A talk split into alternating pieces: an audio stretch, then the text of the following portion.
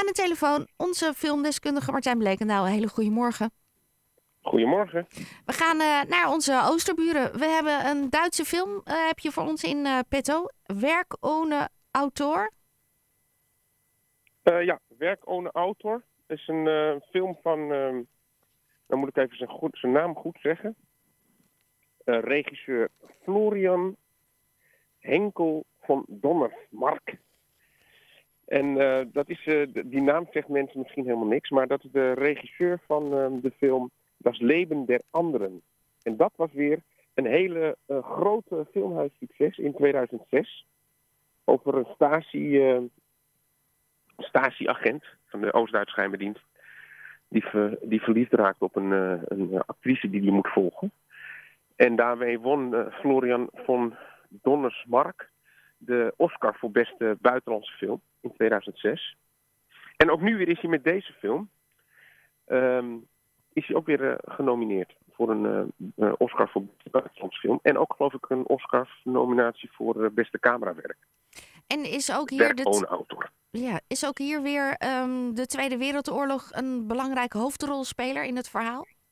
Ja, zeker. Het is weer een, een, een film waarin de geschiedenis van Duitsland centraal staat. En in dit geval zelfs een hele lange periode. Want hij begint uh, aan de vooravond van de Tweede Wereldoorlog en loopt helemaal door tot, uh, tot in de jaren 80, denk ik. Ja, ja nee, 70. En gaat in dit geval over een kunstenaar.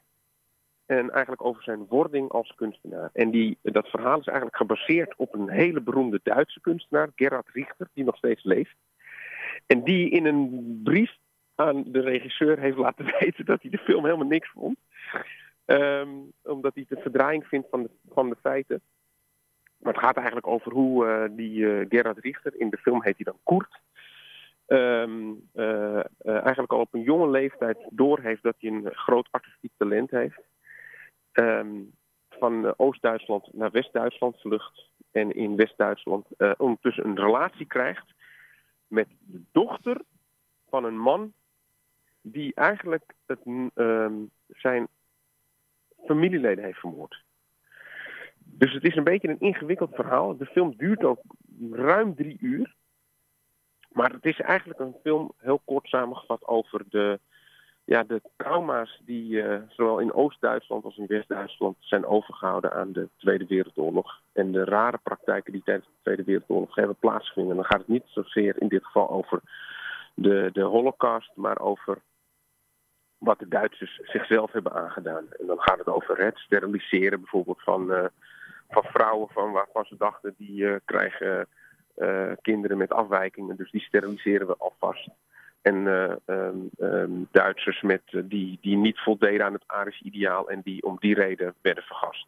Nou, dat, die geschiedenis, dus het is echt een verhaal over Duitsland. Dat is zeg maar wat op de achtergrond speelt van deze film. En als je uit de bioscoop komt, Martijn, wat gevoel, eh, welk gevoel kwam er dan voor het eerst bij jou naar boven? Nou, het eerste, wat eerste wat ik dacht was, de film had een uur korter kunnen duren. En dat, de film neemt een, lang, een enorm lange aanloop uh, het eerste uur. dat hele verhaal van de Tweede Wereldoorlog wordt heel uitgebreid verteld.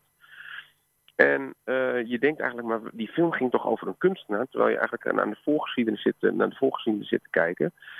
En um, dat, dat verdient zich wel terug aan het eind van de film. Dat je denkt, ah, hier komen, nu komen alle lijnen samen. Maar daar heeft hij zoveel tijd voor nodig, de regisseur, dat je denkt, nou ja. Dus um, aan het eind van de film dacht ik wel, ik heb uh, te lang in de bioscoop gezeten. Maar het tweede gedeelte van de film was wel heel sterk. De jaren dat hij eigenlijk op de universiteit, op de kunstacademie terechtkomt en dat hij daar zijn weg moet vinden als kunstenaar. En dat hij eigenlijk moet ontdekken wie hij is als kunstenaar en wat hij Um, en wat hij wil maken. Dus de, uh, wat eigenlijk de waarheid is in zijn leven die hij wil vertellen. En daar moet hij achter komen door in zijn eigen geschiedenis te duiken. En zo komt hij dus ook achter het traumatische verhaal van zijn, um, van zijn schoonvader en van zijn familie. En maakt het uiteindelijk het verhaal rond? Ja, het maakt wel het verhaal rond. Maar goed, toen na afloop, toen las ik dus die brief, die, die, die, uh, de kritiek van, uh, van Gerard Richter op wie het verhaal gebaseerd is. En toen dacht ik, ja, als, als er heel veel niet van klopt, ehm, eh, dan is het ook, dat is ook wel weer jammer. Want het is namelijk wel een heel erg boeiend verhaal. En ehm, dat geeft dan toch een soort, uh, ja, zeg een nare bijsmaak. Terwijl eigenlijk, als, ik zat ook te denken, als je, dat is namelijk het rare, het is natuurlijk fictie. Dus de regisseur heeft ook het recht natuurlijk als hij, zolang hij de, hoofd, uh, de, de, uh, het hoofdkarakter niet noemt naar een waar bestaand persoon.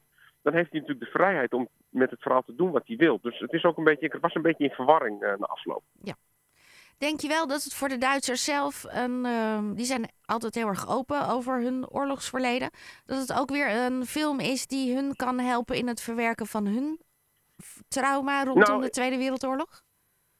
Nou, ik, wat ik wel echt interessant vond, was dat de, deze film niet zozeer niet, niet, ging. Het was een film over Duits ging, maar waarbij het niet ging over de Holocaust en wat die heeft gedaan met de Joodse bevolking in Duitsland en in Europa.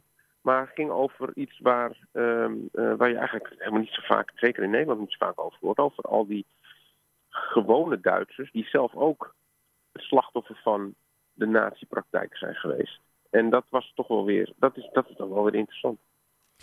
Mm, nou, we gaan over naar een eindoordeel, Martijn. Ja, um, ik dacht, uh, ik denk een uh, 7. Oké. Okay.